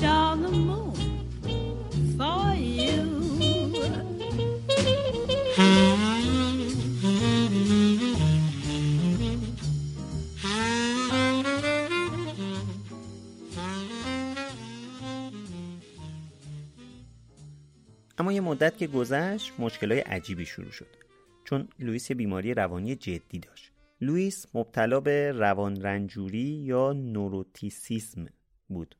ویکیپدیا نوشته روان رنجوری یا neuroticism یکی از صفات شخصیتی بنیادین است که با اضطراب، ترس، بدخلقی، نگرانی، حسادت، یأس، غیرت و احساس تنهایی شناخته می شود. واکنش افراد مبتلا به عوامل استرسزا ضعیف است و احتمال اینکه اوضاع عادی را تهدیدآمیز و ناکامیهای کوچک را به یأس شدید تعبیر کنند زیاد است. البته یکم طول کشید تا وودی متوجه این مدل رفتارای لوئیس بشه.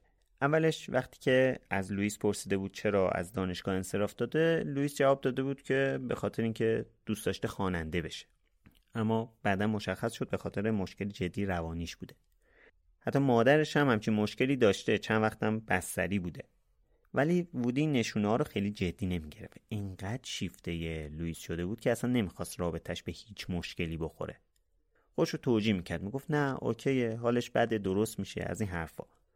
با خوش می‌گفت اون منو با این همه ایراد پذیرفته. پس بی خیال چرا باید عشق بازی با همچین آدم زیبایی رو به خاطر همچین مسائلی رها کنم؟ وودی و لوئیس 7 سال با هم دوست بودن. تو این چند سال لوئیس یه روز خوب بود یه روز خیلی حالش بد بود. یه بار عاشقانه با وودی بود یه بار خیانت می‌کرد بهش. دوستش داشت ازش متنفر بود. دارو مصرف می‌کرد بعد یهو ول می‌کرد مصرف نمی‌کرد حالش بد می‌شد. یه مدت نمی‌خواست باش باشه یه مدت اینقدر میخواستش که مثلا وسط رستوران وودی رو بلند می‌کرد میبردش تو کوچه پشتی با هم دیگه سکس می‌کردن بعد برمیگشتن تو رستوران. خلاصه داستان داشتن. ولی وودی اینقدر شیفته این آدم بود و در واقع دوران خوششون اینقدر براش قشنگ و لذت بخش بود که نمی‌تونست رهاش کنه. هرچند اون دوران حال خوب لوئیس هم به تدریج تعدادش کمتر شد. به هر حال برگردیم به زندگی کاری وودی. وودی اون روزا خیلی پرکار و موفق شده بود. کلی جا اجرا داشت تو برنامه های مختلف تلویزیونی بود. تو کلی از ستون های تنز روزنامه ها جوکاش می اومد هر چند شب یه بارم توی کلابا اجرا داشت. اما مشکل این بود که اجراش خلوت بود. دوستا شلوغ باشه. کلی آدم بشینن اجراشو ببینن. ولی همش مجبور بود تو کلابای کوچیک اجرا کنه. اینکه هر کی می اومد کلی میخندیدا حتی چند تا کمپانی هم اومدن بهش گفتن بیا آلبوم کمدی ضبط کن فروش خوبی داره. رفت آلبوم هم ضبط کرد ولی هرچی تبلیغ می‌کردن به اون فروش میلیونی که می‌خواستن نمی‌رسیدن. یه شب از همین اجرای خلوت وودی تو نایت کلابا یه اتفاق افتاد. یه عکاسی اومده بود اجرای وودی رو دیده بود عکاس معروفی هم بود.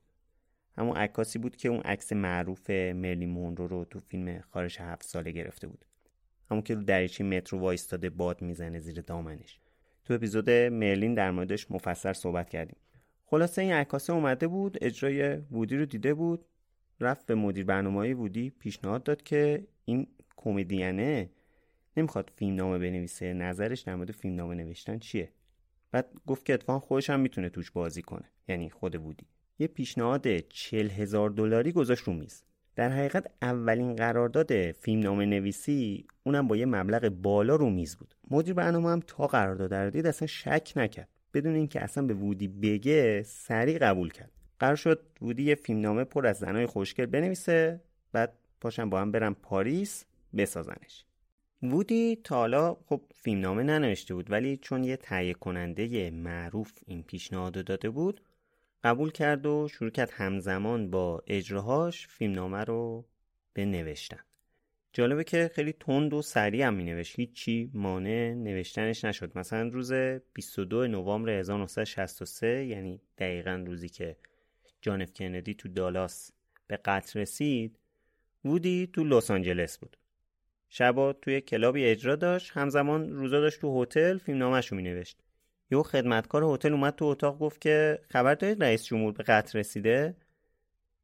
وودی یه لحظه از پشت ماشین تحریرش بلند شد تلویزیون روشن کرد دید همه جا حرف از ترور جانف کندیه. یه دو دقیقه اخبار رو چک کرد که مثلا مطمئن بشه آره رئیس جمهور مرده. بعد تلویزیون خاموش کرد برگشت پشت ماشین تحریرش. به همین راحتی. مدلش اینطوری بود. احتمالا همینطوری هم تا امروز تونسته این همه فیلم بسازه همزمان باش کارهای دیگه هم بکنه. خلاصه خیلی سریع فیلمنامه رو نوشت بعد تهیه کننده ها شروع کردن که اینجاشو تغییر بده اونجاشو تغییر بده فلان کن بهمان کن. ولی وودی خیلی دوست نداشت فیلم هالیوود پسند بنویسه. یکم مخالفت کرد ولی چون کار اولش بود حالا رفت جایشو تغییر داد. رفتن پاریس که فیلم برداریش کنن. تو پاریس که بودن وودی رفت تو چند تا کلاب و جای مختلف هم حتی اجرا کرد. از جمله توی برج ایفل.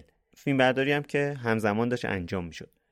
بعضی وقتا پای تلفن با لوئیس حرف می زدن رابطه هم که همونطوری بود دیگه. به قول خودش عشق و نفرت. حتی شده بود چند روز لوئیس جوابشو نده بعد وودی بفهمه که رفته با یکی دیگه مثلا خوابیده. کلا گفتم لوئیس آدم عجیبی بود. مثلا یه روز پای تلفن داشتن حرف می زدن یو خیلی عادی برگشت گفت که راستی وودی شیش روز پیش مامانم خودکشی کرد. وودی همطور موند. خب چرا به من نگفتی؟ لوئیس گفت که خب چی بگم؟ خب قرص خواباور زیادی خورد مرد دیگه. اینجوری. خلاصه یه بار روانکاو لوئیس بهش گفت که دلیل این شل کنسف کنای رابطت اینه که تعهد نداری. شاید اگه ازدواج کنی اوضاع درست بشه. به خاطر همینم لوئیس و وودی تو دوم فوریه سال 1966 با هم ازدواج کردن. اما مشکل اصلا کم نشد. مثلا یه مشکلی که همون اول بعد از ازدواج پیش اومده بود این بود که وودی رو دعوت کرده بودن لندن بره چند تا صحنه تو فیلم Casino Royale بازی کنه. البته قاعدتا این اون Casino Royale سال 2006 نیست دیگه یه Casino Royale دیگه است. سال 1967 اکران شده. خلاصه وودی می‌خواست بره لندن چند ماه هم باید میموند. لوئیس گفت نمیام. مثل اینکه بدش نمیومد تو نیویورک تنها باشه یکم شیطونی کنه. وودی هم گفت باشه حالا که اینطوریه تو بمون منم تنها میرم. رفت و به هر حال می‌دونست لوئیس برای چی نیومده. پس خودش هم خیلی سخت نگرفت به خودش. اونم اونجا تو لندن به شیطونی نه نگفت. البته تلفنی با هم صحبت می‌کردن ولی لوئیس همچین شور و شوق زیادی نداشت. وودی هم همون موقع به یکی از همکاراش می‌گفت که اصلا دوست داره همین لندن بمونه حوصله نداره برگرده نیویورک پیش لوئیس. ولی خب بالاخره برگشت و دوباره روز از نو روزی از نو. در واقع همون عشق و نفرت که خودش میگه. ازدواج کرده بودن ولی هنوز روابط گسترده خانم جمع نشده بود. یه جایی دیگه وودی با اینکه بی نهایت لوئیس و دوست داشت به این نتیجه رسید که این رابطه فایده نداره باید جدا بشن. دردسرای رابطهشون خیلی زیاد بود. وودی دیگه واقعا خسته شده بود. دوباره یکم برگردیم به زندگی حرفه‌ای وودی. گفتیم که وودی یه فیلمنامه نوشته بود که رفتن تو پاریس ساختنش خودشم توش بازی کرد. ولی کارگردانش نبود. اسم فیلمه بود تازه چه خبر پوسی کرد که سال 1965 اکران شده. ولی سر ساختن این فیلمه گفتم انقدر اذیتش کردن که هی گفتن اینجاشو تغییر بده اونجاشو تغییر بده خروجی کار به دل خودش نشست. به خاطر همینم به خوش قول داد دیگه تو هیچ فیلمی که خودش همه کارش نباشه همکاری نکنه. یعنی تصمیم گرفت از بعد فیلم نامه‌هاشو خودش کارگردانی کنه. شروعش هم با یه فیلم تو سال 1966 بود. یعنی سال 1344 میشه. در واقع اسمش به عنوان کارگردان اومده تو این فیلمه ولی یه جورای مدیر دوبلاژ بود. بهش پیشنهاد کردن یه فیلم جدی ژاپنی هست. بیا اینو دوبله کمدی کنیم. اسم فیلم هم هست چه خبر Tiger Lily. یه فیلم کاراگاهی تو سبک جیمز باند و ایناست. وودی برداشت روی همون فیلم یه قصه متفاوت کمدی نوشت. رفتن دوبلش کردن. حتی خودش و لوئیس هم تو فیلم صداگذاری کردن بعد از اون این بار پیشنهاد ساخت یه فیلم بهش داده شد. در واقع این شد اولین فیلم جدی که وودی می‌خواست کارگردانی کنه واقعا. یه کمپانی جدید فیلمسازی بود می‌خواست رو استعدادهای جدید سرمایه گذاری کنه. اومدن وودی رو برای سرمایه گذاری انتخاب کردن چون دوتا فیلم قبلیش فروش خوبی داشته بود. یک یک میلیون دلار بهش دادن تا اولین فیلمش رو کارگردانی کنه. وودی با دوست دوران مدرسهش نشستن فیلمنامه این فیلم که اسمش از پول و بردار و فرار کن نوشتن و رفتن بسازنش. جالب قبل از این وودی اصلا هیچ اطلاعاتی در مورد کارگردانی یه فیلم نداشت. فقط تصمیم گرفته بود که از این بعد فیلم رو کارگردانی کنه. ولی اطلاعات نداشت. با خودش می‌گفت فیلمنامه رو که خودم نوشتم. خودم هم می‌دونم چجوری باید دیده بشه دیگه. چیزی نیست که. میرم پشت دوربین میگم حرکت. بازیگر رو بازی می‌کنن بعدش هم کات. اگه از اجرا و تصویر راضی بودم خوبه. نبود میگم دوباره بگیریم. به همین راحتی. ولی خب رفت یکی دو تا کتاب آموزش کارگردانی هم خرید اونا رو هم خون تا بتونه حالا از پس کار بر بیاد. ولی در کل تصور این که همچین آدمی تا همین سال 2023 بیشتر از 50 تا فیلم ساخته کلی هم نامزدی اسکار و جایزه گرفته عجیبه واقعا. خلاصه فیلمو هر طور بود ساختن. با یه سری تغییرهایی که کمپانی داد اکرانش کردن و فروشش هم خوب بود. منتقدا هم از فیلم خوششون اومد. اما تو همین زمان که وودی داشت اولین فیلمشو میساخت بالاخره با لوئیس تصمیم گرفتن از هم جدا بشن. خیلی هم دوستانه جدا شدن. شب قبلش هم با هم بودن. هنوزم بعد از بیشتر از 50 سال با هم دوستن. اتفاقا تو یکی از مستندایی که این چند وقت دیدم حتی لوئیس هم اومده بود در مورد وودی صحبت می‌کرد. روزی که رفته بودن طلاق بگیرن اینقدر با هم okay بودن که طرف که اومد کار اداری اینا رو انجام بده ازشون پرسید که کدومتون می‌خواد طلاق بگیره؟ بعد گفتن که هر دومون یعنی می‌خوایم از هم جدا بشیم. اصلا طرف باورش نمی‌شد. خلاصه جدا شدن و لوئیس هم رفت دنبال زندگی خودش. این خانم لوئیس لسر بعدا تو کلی فیلم و سریال بازی کرده بازیگر موفقی هم شد.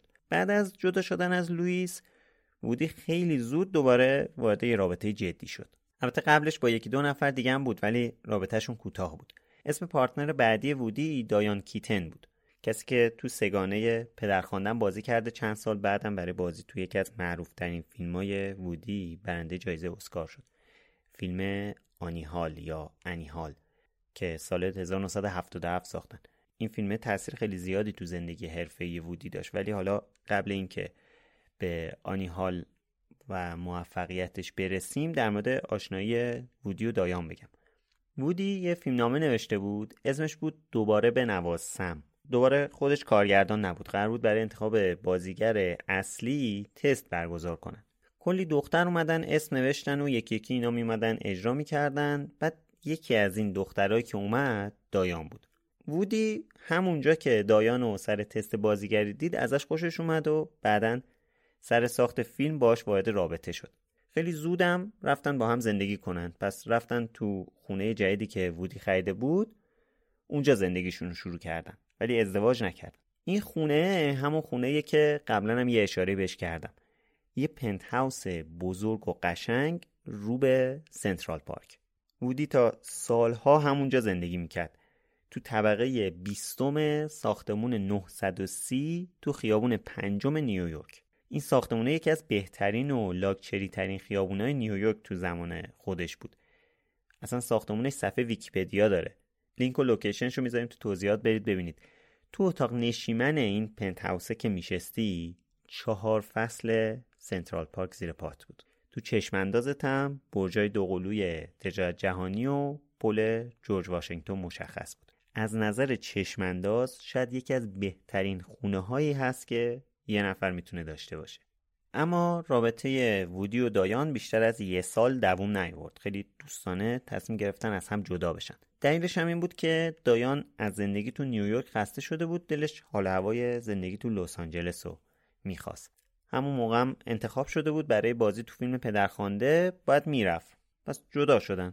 دایان رفت سال غربی اما وودی موند تو همین نیویورک چون اصلا کلا نیویورک رو خیلی دوست داره و اصلا نیویورک نمی‌تونه بیرون بیاد. البته که بعدا وودی جدا جدا با هر دو تا خواهرای دیگه دایانم وارد رابطه کوتاه شد. البته با دایانم دوست موندن و بعدا هم کلی فیلم با هم دیگه کار کردن اصلا بعد از جداییشون. اتفاقا تو همین مستنده که گفتم دایانم اومده بود در مورد وودی صحبت می‌کرد. تو شهرهای مختلف هم با هم کار می‌کردن. مثلا تو لس آنجلس در خواب رفته رو ساختن تو پاریس و بوداپست هم عشق و مرگ رو ساختن.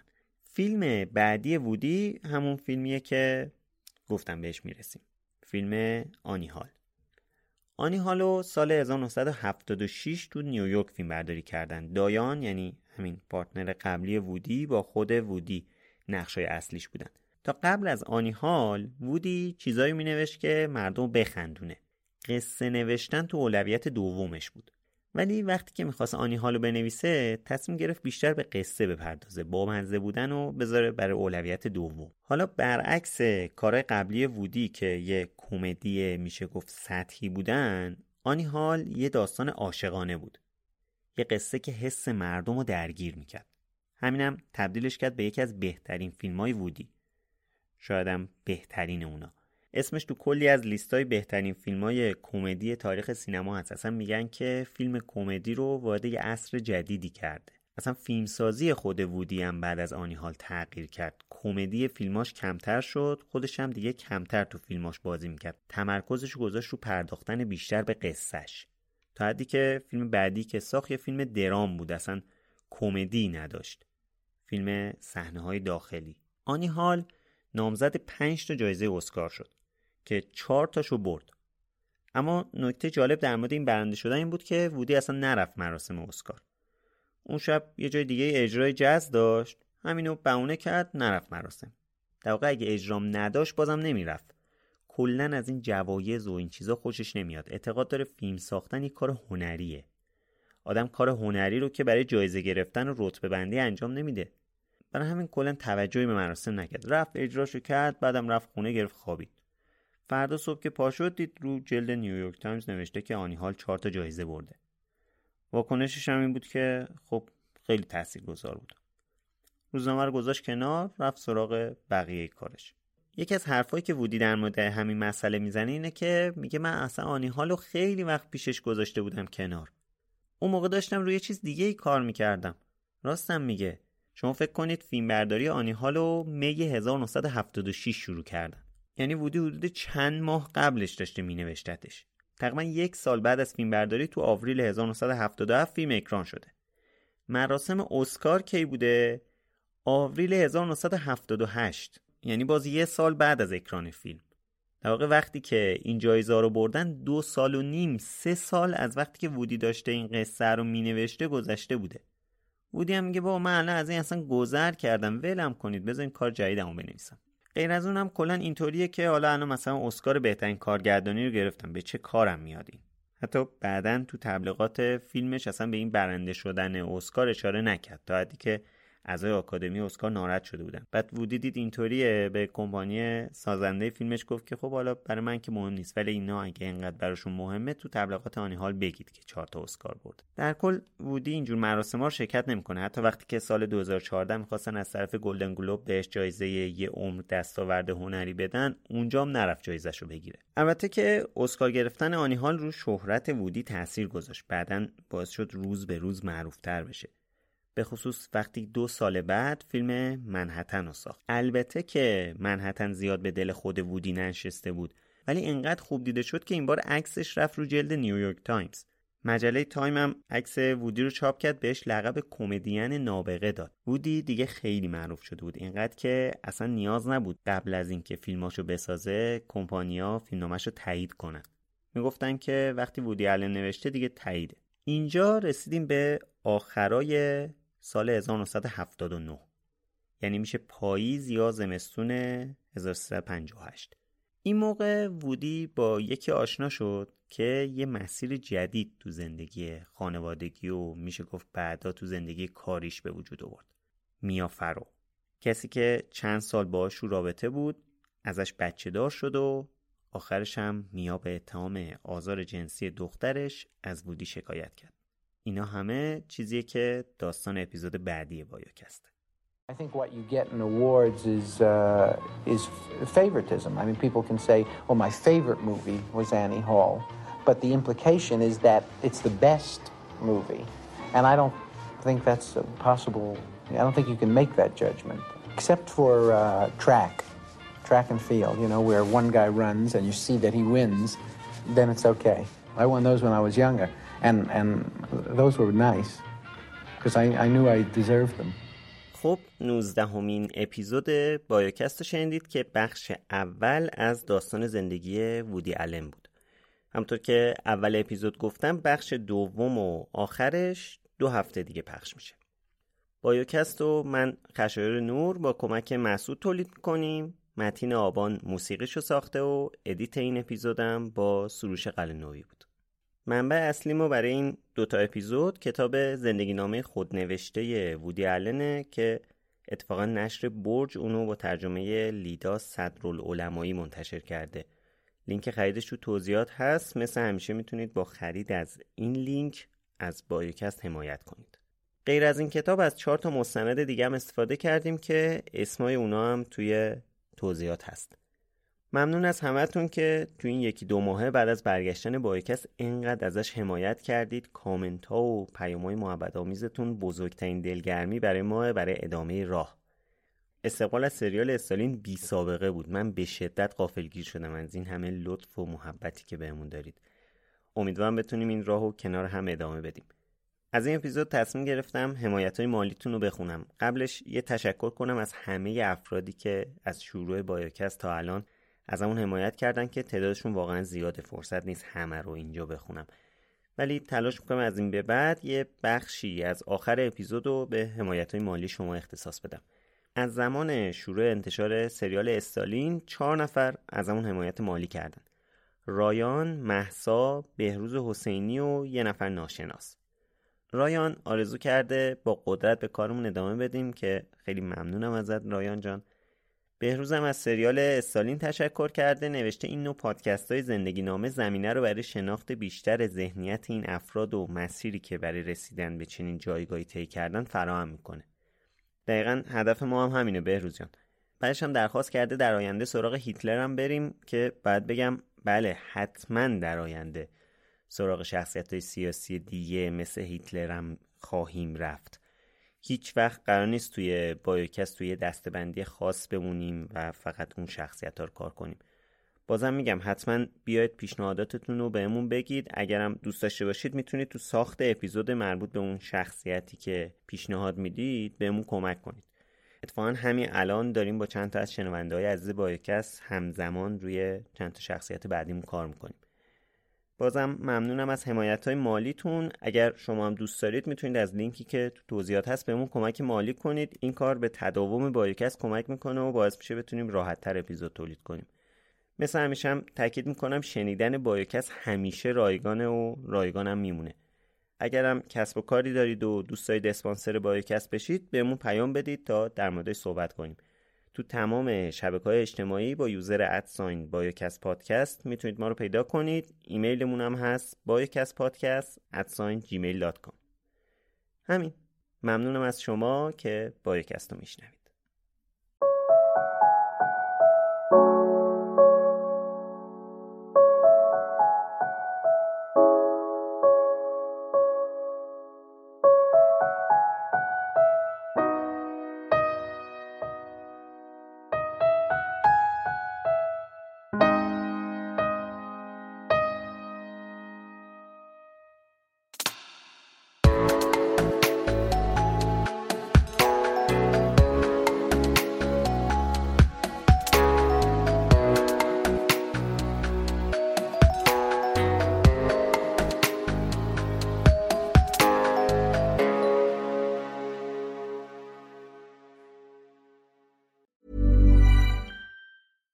I'm Daniel, founder of Pretty Litter. Did you know cats tend to hide symptoms of sickness and pain? I learned this the hard way after losing my cat, Gingy. So I created Pretty Litter, a health monitoring litter that helps detect early signs of illness by changing colors, saving you money and potentially your cat's life. Pretty Litter is veterinarian developed, and it's the easiest way to keep tabs on your fur baby's health right at home. Go to prettylitter.com and use code ACAST for 20% off your first order and a free cat toy. Terms and conditions apply. See site for details.